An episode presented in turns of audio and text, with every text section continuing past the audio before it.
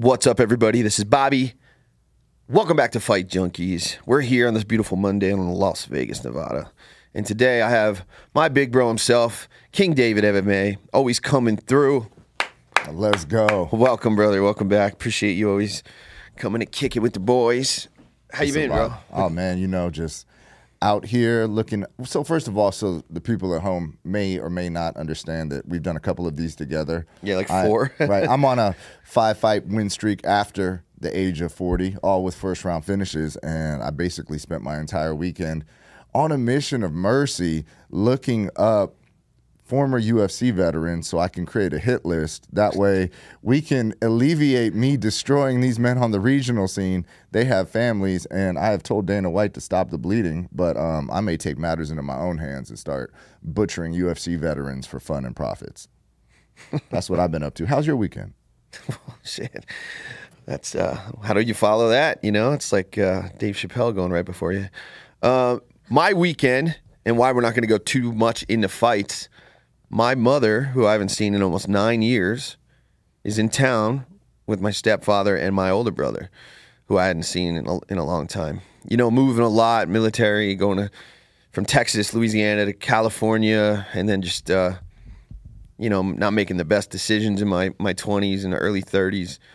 Uh, you know, I was, I was gone a lot. So now that we're settled and we have a beautiful, beautiful home, it was time, and they came in. Uh, My mom didn't know. I picked them, my mom and stepdad, up from the airport. And then the whole ride back, they'd be like, hey, did you talk to your brother, my older brother? And uh, I'm like, nah, we don't talk that much. But the night before, I picked him up at the airport, and he's in the guest room. So, of course, my mom comes in, and they're all excited, and uh, she's holding the baby. And uh, I, vi- I have a video. You probably, I think you saw. I posted it. Uh, my mom, like, lost it. My brother comes walking out, and, oh, wow. she, and she's holding the baby, and... Yeah, so it's good, man, to be around family. Uh, and I say that because there's a lot of people that went through bad times like me, addiction and homelessness and, and, and legal stuff and custody battles and all the things that come with abusing drugs. And if they're in the middle of it right now, they they literally just think it's never going to end. But, you know, in about, shit, one month, I'm going on five years clean. Congratulations. Let's Thank go. You. And I have a beautiful home, a beautiful wife, uh, beautiful little girl. Family's coming back around. So I, I just wanted to say, like, if you're suffering from the disease of addiction, um, stop giving it power. You know, I, I don't go kumbaya in meetings. I don't it, say I'm an addict, none of that crap, because I'm not. I'm a savage beast who went to war and had a little bit of things in my brain that I had to handle. And it took me a little longer than most, but I handled that shit. Uh, and now I'm like you. I'm looking at, uh, for a hit list to get success, and that's where I'm at. That's why I like being around other high-level people, because your your energy, bro, is just always top-notch, and that's what I love. I I I like feel like I'm I take something out of you and throw it in myself. You know what I mean? Well, I'm I'm pulling straight from source. You know what I mean? So I'm I'm going straight from the universal forces and God above channeling energy through me, and so um, I feel like if I could be a conduit for that for others, then that's that's a good thing. So I'm glad that you know. Um, You know, you feel like you're getting a good vibe from me. And uh, I I feel like that, you know, addiction, if it's like drugs is bad, obviously. But, um, you know, if you can get addicted to something positive, then you could just kind of like almost replace that type of energy, like that um, that function in your brain. Like, oh, I want it more, more, more, more, more. You know, whereas like uh, I would say I'm pretty addicted to martial arts at this point. I'd and, say. Right, yeah. And so, um, you know, one of my buddies, he started training, and he's like, dude, this is... I'm hooked.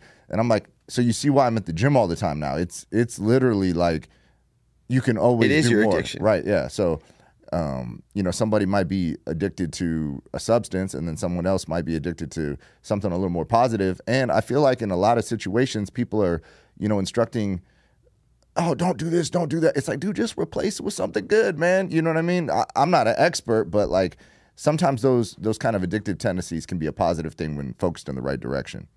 I want to segue from talking about substance abuse and stuff, and there's a a legend in his own making in uh, the biggest draw in U F C history, who I think maybe goes out and parties too hard and gets into himself into some trouble. Uh-oh. Did you read those headlines at all? Yeah, I, I read some of the headlines. Um, I did not, you know. So my buddy Jesse on Fire has done like three or four videos back to back to back on those. And um, he was like, oh, did you see my video? And I was like, brother, I was like, I love your stuff, but if it's on some negative energy, I'm not tapping on it. Same, um, same. I, I right. come for like toward this more like he's a victim. Um, in this country, unfortunately, with media and everything, you are guilty till proven innocent. And that's, that's bullshit. I looked at some stuff. I just think when you're at that level, everybody wants to clout chase. They want to catch a bag. And it's unfortunate, you know, um, but we'll never know how it is. And to be, be to be clear, we're we're both speaking about Conor McGregor and the recent allegations yes. on him, correct? Yeah. Right. I uh, I think it's bullshit that somebody at that level. I'm not saying that. I don't know if he's what agreement he has with his fiancée. It's not my business. He's a grown ass man, almost a billionaire. B- but it feels like, I mean, the allegations and certain things that these high level people. I don't know, man. It feels like people are just trying to rip people down and get a ch- get a paycheck, and that pisses me off. So I'm a huge fan of Conor McGregor. Always have been a, a Conor McGregor dick rider. Um, well, the uh, the thing that is kind of interesting, just in my limited experience of being like a normal person walking through Whole Foods and then like fighting and then the crowd going crazy and then you're like a mini celebrity for that weekend in that area. If you extrapolate that out to being like a worldwide celebrity, your access to everything is unlimited, and you have people with just good intentions, bad intentions, and everything in between that all want something from you. Right? Well, you have a family member who you got to see deal with that type of like. Not, yeah, I'm not saying right. anything like those out, but just being a celebrity and like having to navigate well, the yeah, world. I mean, right? my, my uncle had a sex tape. You know what I mean? And that was put out by at the time someone who was his quote unquote best friend, who had offered his wife apparently to my uncle after my uncle had gotten a divorce, and then recorded it and then put the sex tape out without my uncle's knowledge. It was like some crazy ass story like that. And I'm like, dude, like he he went into the, like not the bedroom or whatever, but I mean in the situation in general, like just like, oh, this is my my dear friend and they do open stuff, and he's trying to help me get over this divorce. And then it turned out like, oh, it was a publicity stunt by the other dude to try and gain clout. And, uh, you know, it's a wild world out there. And I, I believe that Conor is probably just a, a a party animal in general. I feel like his success may be almost a way of enforcing his decision-making. Like, I did all this. I can do anything. So let me do X, Y, and Z in addition to that at a party or whatever. Um, I'll, I'll ask you, know. you this, though. Uh, and Austin, Austin, thanks for, you know, engineering. Let me ask you guys this. When did Conor McGregor become the Floyd Mayweather of M M A? When did people start preying on his downfall instead of being solely excited for his, his success? I feel like he's always played the heel, but he was loved. Right. And now I feel like people are genuinely looking at him with a little bit of like like they want him to fail. And that that bothers me. That pisses me off a little bit because they're the first ones when he wins. They're going to be like, yep. yeah, Conor. You know, because they're... Well, he, got, he got pretty dark around the Khabib uh, yeah. fight. Yeah. Like the lead up to that, the bus. Right, yeah, I'm I'm I'm a huge Conor McGregor fan in terms of like watching his martial arts, and you know I've said it before that I believe that his performance against Eddie Alvarez was almost like perfection in martial arts at that time of the development of martial arts. Um, but you know some of the stuff he was saying before the the Khabib thing was like in a really dark place, and then he also um, allegedly, I don't know if they ever worked it out or not. I think he hit like an old dude at a oh at the uh, pub, you know, yeah, right? yeah. And I'm not saying you know. Old dudes should be running around, running their mouth, but sometimes maybe don't hit. Maybe don't hit like at that level. Guy, like, right, like you're a pro fighter, you right. you would hold me down and just smack me and say, "Bobby, what are you doing?" Before you beat the dog shit out of me, because I'm not a threat to you. Like what? What's a, now imagine yeah, but an I'm old not man off an eight ball and yeah. you know, half a bottle of proper twelve either. You know what I mean? So I haven't been up for three days. Uh, yeah, big difference. So. Sometimes that's the other counter argument, right? Is people go like, he wouldn't do that. He's rich and famous. It's like, bro, he's got all kinds of substances in his system. You know what I mean? No telling what he might do. He might jump off a building just because he thinks he can fly, right? Like, you know, um, and I have friends that fight and they do extracurricular activities. And sometimes, um, you know, just from a, com- a competition standpoint, uh, when you limit them too much, like these are like wild people, right? So I was cornering an athlete and this person parties, and um, you know, up the week of the fight, everyone else was trying to like curtail them, and I like, don't do it at all, you can't. And I'm like, hey, listen, drink half a tall can, yeah, smoke half a joint. Where we're at, they they don't test for weed, and um, yeah, you've got to be yourself. Right, that, and and that person performed excellently because they weren't so restricted. They didn't feel trapped. And I'm not saying that, you know, you should encourage, you know, alcohol or anything like that, but uh, it is legal, and the person performed better being a little bit more free. And I think that Conor um, is getting a lot of criticism. He's gone a downward spiral. He's this dude. Listen, he. I'm not saying the Chandler fight's still on, but he might just go smoke Chandler. And then everybody's like, oh, he's the greatest. And yeah. It's like, dude, he's got such a skill level and a technical understanding that he can get away with a lot of things that most people can't. So, uh, you know, I think that in determining whether you have a quote unquote problem or not would basically be like an individual case by case basis. And I would almost say that Conor has the opposite of a problem, where he's so talented and so gifted that he can get away with a lot of things that, you know. Uh, a lot of people. Like John right. Jones, he would just right. party and then. Yes. Get in there and, you know, starch everybody. Right, and so John, John's issue seems to be that he can be on whatever and go fight, but, you know, he can't be on whatever and go to a nightclub because then he's got a problem. So you just got to keep that guy away from the nightclub and get him an Uber driver. Yeah. So I want to dive into, uh, because I, I care about you, you're a friend of mine, like we hit it off. What what do, what do we got to do? Contender Series is coming up. Uh, you know, we we got Mister Orlando, who verbally binding said he would talk to Dana for you, right, John? Uh, That's funny. He's gonna punch you in the face later. Um, but like in all actuality, how does it? What do you know the pro? Like you just send high, like your your manager to go talk to them again. How does that? Like what is in your brain right now? Because Contender starts August sixth. They got to be getting people right now. Well, I I recently accepted a short notice fight in Canada against an opponent, and this was for a Dana White looking for a fight. Um, they said that the the promotion said that they want the matchup, they just don't want to do it on Dana White looking for a fight, which was the whole point of me going to Canada, right? I'm not like looking to go scrap up there. I'm like, dude, I'm I'm I like this fight because Dana's in the crowd, right? Like, I'm, yeah, I'm not looking to go fight where. I don't know what city it is, or in Ottawa or something. You know what I mean? Like, I'm not. That's not on my radar. Um, they're like, oh, well, we we love this matchup. This will be an exciting fight. We'll put it on the next card. And I'm just like, I appreciate it, but, you know, next. Um, That's bullshit. Right. And then I, I accepted a fight in Fusion Fight League. Um, that card uh, got postponed. Another Fusion Fight League card came up. The an opponent that was already on the – there was already a match. One of them dropped out. Hey, we've got a guy. He's six and six. His opponent dropped out. It's in two days. Do you want it? Yes. Like, I didn't even look at the dude. You know what I mean? I just said, yeah. I said, bro, forge my signature and I will show up on weight. Yeah. And then, um, well, you, not, you, you, but that's not the matchup that that guy wanted, you know? So, um, I'm not saying that, you know, the, the, I, everybody's documenting. No, yeah. It's just that, yeah, but like, this is just the process. So behind the scenes, sometimes people, um, you know, they kind of don't understand that there's like a lot of logistics that happens as well. So what's up with, uh, and shout out to Sean uh, Merriman for coming on the show. He, oh, yeah, I saw that. that yeah. Awesome. He owns uh, Lights Out.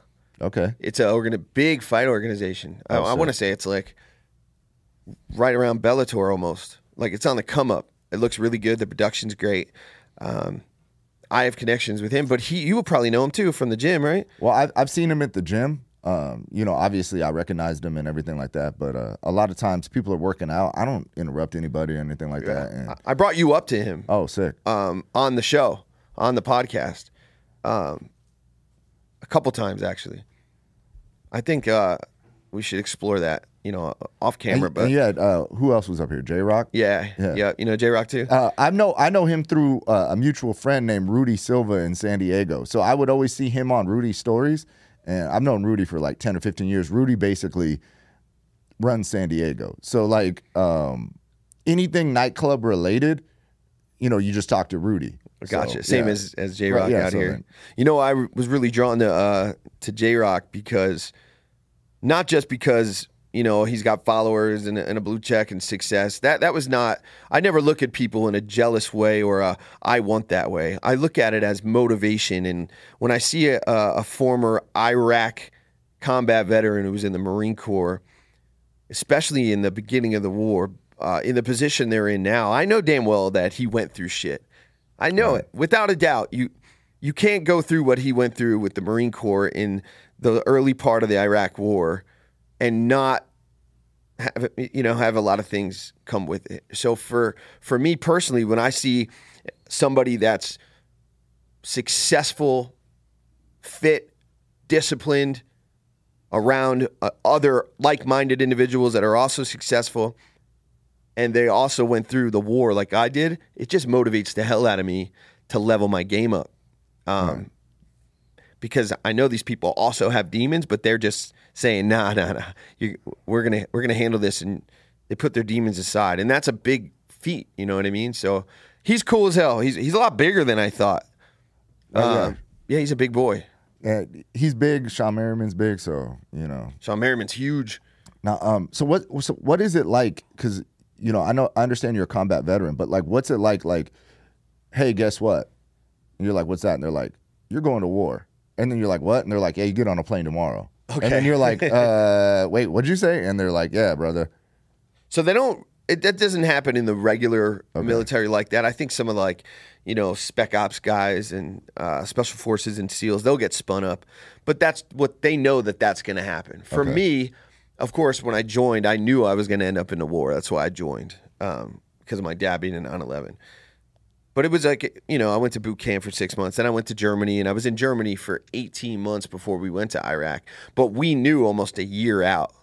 So we, I think we found out in like October. Like March, and we left September twenty-second. So it was a it was a long build up and a lot of training to prep to go. Right. Um, but yeah, when you're winding it down and you're hugging your family and you're getting on that bus with all your gear, and you know you're about to do a fifteen month deployment to northern Iraq. Um, and we would call yeah, northern Iraq like sketchy. Like, is that like in a... two thousand seven? Okay. Tikrit, Mosul. Um, I think Baghdad had already fell and it was a green zone. Okay. Uh, Ramadi was still hot, um, but yeah, it was it was real bad. Oh sure. So, you know, now I'm a nineteen, twenty year old kid about to go to war. Yeah, it was a, you know, and then and, and at that age, do you have the like, the understanding that the, the severity of the situation, or is it just like, I'm invincible, I'm nineteen, invincible? Okay. And then with you, fear attached, because okay. you you see. You know, to prep you for combat, they show you literally all of the videos in classes of soldiers dying and getting oh, wow. blown up. And, you know, they make us not. I had already seen hundreds of soldiers get shot by snipers and blown up and die in Iraq, you know, enemy get killed and, and all this on video, like all the time. And that, so when we get there, we're, we're, we're numb and programmed. But I don't care who you are. I don't care how tough you are. My first combat patrol was Christmas Day, two thousand seven. We got there in September, and the mission we had to guard some uh, general fell through, so we didn't – whatever the case was, the leadership probably knew. I was just a private. Christmas Day was our first patrol. And I don't care how tough you are, how badass you think you are. When you leave that wire and you're going through a city that is packed and you see blast holes and – and it's – it's a feeling I'll never be able to describe. And that's why so many of us chase that feeling again. Like, you know, a lot of these guys become snowboarders or jiu-jitsu guys or fighters, and because that adrenaline just cannot be recreated. And that's why I say I know how it is to get into the octagon, because I went on almost four hundred combat patrols where I oh, wow. set up and went out at the wire over fifteen months. And every time you leave that wire, and the, the wire, it's like getting in the cage. So the, leaving the wire is the base. So you're on okay. a big installation, which is probably no shit over there. Some of them are size of, of Vegas. Okay. You know, and, the and base. You would, and you would say it's fairly safe on base before you leave the wire. And then when yeah, you I mean, leave there's the wire, wires. Now you're just in. Yeah. Right. You're yeah, just well, you come, a free-for-all. You go out to the, you know, the main uh, supply route, which is like a highway. It's like you get on ninety-five, and but imagine just desert. Okay. You know, it's like driving uh, out of Vegas for a little while, and then all of a sudden you see Vegas, That's how it is coming. We're, our base is in the middle of nowhere, and it's like you all of a sudden, here's Vegas, but that's the city of Tikrit. And now you're in the city, and it's just everywhere. You just never know. Soda cans, snipers, car bombs, suicide bombers, small arms fire, rocket. It's just, so you're on edge all the time. So that's why I love uh, being around fighters, because I understand what it's like to get in that octagon. Because when you go into that that fight mode and you really have the full belief and acceptance, I might die today. I might get knocked out, or you know, whatever. Right. I we go we process the same shit every single day. When I left the wire, I had to accept that I might die, and it wasn't easy, but I always, I accepted it, and I just went out there and did my job. And do you feel that having gone through that experience, having done your job, having accepted the possibility of death, or you know, yeah, yeah, prob- does that does that add to you being more of a risk taker now that you're out, or? In the beginning. Okay. Yeah. You know, now I'm I'm older. But yeah, I was reckless. Uh, I had a street bike. I had to hit that one forty, like, you know, almost daily to feel that thing. Right. Um, yeah, yeah. We were, uh, and that's why a lot of guys lose lose who they are. You well, know? Even right now, some people would rec- would say that, like, hey, setting a goal of being a international famous podcaster is probably wild, right? Yeah, they're, yeah. They're, you know, but like even to me, that's like a little bit like, you know what, I've faced a lot in life. This isn't necessarily a risk. This is like a a toned down. It's a reward for right? me. Yeah, like you're like, dude, I've I've risked it all. Like so. Yeah, and you know what I want to do, and and I want to kind of say something. I know we got to get out of here so that that I can kind of clip out. This is not just your regular fight podcast. Okay. And I don't say that because I want to get clicks and follows and clout. I'm not a journalist. I never went to college for journalism. No, nothing against these guys. I am a former Iraq combat vet who loves fighting because I relate to it, because I know what it's like to be in fear for your life and still go out and do your goddamn job. I am a super fan of this sport. So as much as we talk about only fighting in this podcast, I want people to get behind me as well and know that I, I'm a regular dude who's been through all kinds of shit, and just to be sitting here is a blessing to me. Literally, I, I shouldn't shouldn't even be here. I should be dead or in a cell somewhere. But I changed my goddamn life around, and it's a blessing. So nothing against the other guys, but you know that they're just kind of dork. They want to go out there with their microphone. Hey, I'm doing it out of really like. Uh, this is a blessing to me. Well, that's one of the things I like about you most is sometimes you talk to these dorks, right? And they don't have any perspective on life. And they're they're talking to you like they're questioning you, and you're looking at them like, brother, you're wearing khaki pants and a pocket protector. Don't ever speak to me in that. W- like, go do something, you know? Go put something on the line, because you're s- sitting behind a pen and paper, or you're sitting behind a microphone in your little comfort zone, right? And you're judging people who are outside of their comfort zone. And I believe that, you know, someone who has never been to war shouldn't tell you how to go to war. Someone who's never been in an octagon should never tell me how to be in an octagon. Yeah. And there's a lot of people out there with a lot of opinions that are not based on fact or life history that really need to get things put in perspective in terms of their life, and get off the couch and, you know, um, go learn what it is for real. There's too many people, and I've been saying it, there's too many people that want to talk about resilience and want to talk about the comeback. What did you go through? What did you really go through? Right. Nothing. You read some fucking books, and then you learned how to speak a little bit, and you, now you're out here shooting the shit with people, acting like you're some guru who knows about life. Well, they've had an easy life, bro. Right. They missed the context, right? So let's say Jocko, right, who's a stud, says something like discipline equals freedom. You know what I mean? Or he says good, right? Like, and then someone else regurgitates discipline equals freedom. And then they're wondering why they're not getting the response that Jocko gets. It's like, dude, go be a Navy SEAL commander and then come out and then have a best-selling book on the New York Times bestseller list and then own a multi-million dollar company consulting for the top C E Os in the country and then do all that and be a Brazilian Jiu-Jitsu black belt and corner U F C fighters and own the top gym in San Diego like for a decade and a half, right? Go do that. And then when he says discipline equals freedom, there's a context to it. And everybody's regurgitating the words without replicating the context that got the person there. Yeah, because people just want the reward. They don't want to work for it anymore. They right. just want to be known. They want to be famous and have clout and all this bullshit. But what have you done, dog? You've done nothing. Don't you? You can't give. You're not going to give me advice because you have a degree and read some books, bro. I've been through addiction, homelessness, jail, combat. Grew up, my parents were divorced. I'm on my third marriage. I have completely fucked my life up over the last thirty-something years. So now that I've bettered it over the last five, you can't beat me. I'm right. unstoppable. You, I am the encyclopedia of life, myself. I don't need you, a fucking you've book. Got, you've got the ability to say, here's what doesn't work. I've tried that. Here's what did work. This is better. And then you have a context to explain to people like the difference. Whereas somebody who hasn't done either, they should they should go live. And you can tell when they're saying it, when they're saying you got to be resilient, you got to go do this, this. Like, oh, if, if you get anxiety, start counting the colors in the room. Shut the fuck up. Like, Jesus Christ. Yeah, I'm, I, I mean, guys, I'm sorry we went down a rabbit hole today, but there wasn't a lot going on. Shout out to Marvin Vittori's chin. Oh, I'm, I, Marvin Vittori's chin is a bad motherfucker. Uh, Cannonier, but I think uh, we had a hard out at ten thirty. So, um, once again, King David M M A is in the house. Is there anything you want to shout out, your sponsors, whatever, uh, so you can throw, I'm, I'm, do a, some stuff? I'm a psycho, man. I have a major company trying to sponsor me right now, but I don't like the fact that they have artificial sweeteners in their drinks. So, um, you know, I... I say no to almost everything. Fuck artificial sweeteners. Let's go. Let's go.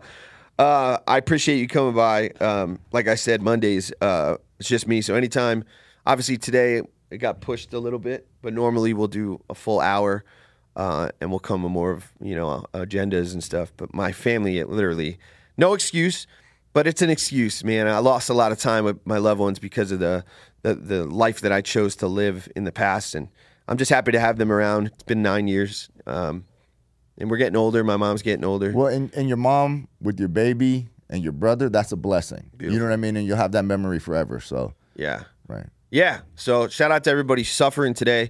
And I want to I want to give a special happy Father's Day once again to all the dads out there who didn't get to talk to their kids yesterday, who were kept from their children and had to cry alone in a room because all they want to do is be a good dad. Well, I'll say this. You are a good fucking dad. So be strong, keep being the example, and when those kids come back around, like I said yesterday, and they see the amazing, tremendous man, a real man standing in front of him or her, they'll be proud to call you dad. Fight Junkeez, let's go. Happy Father's Day.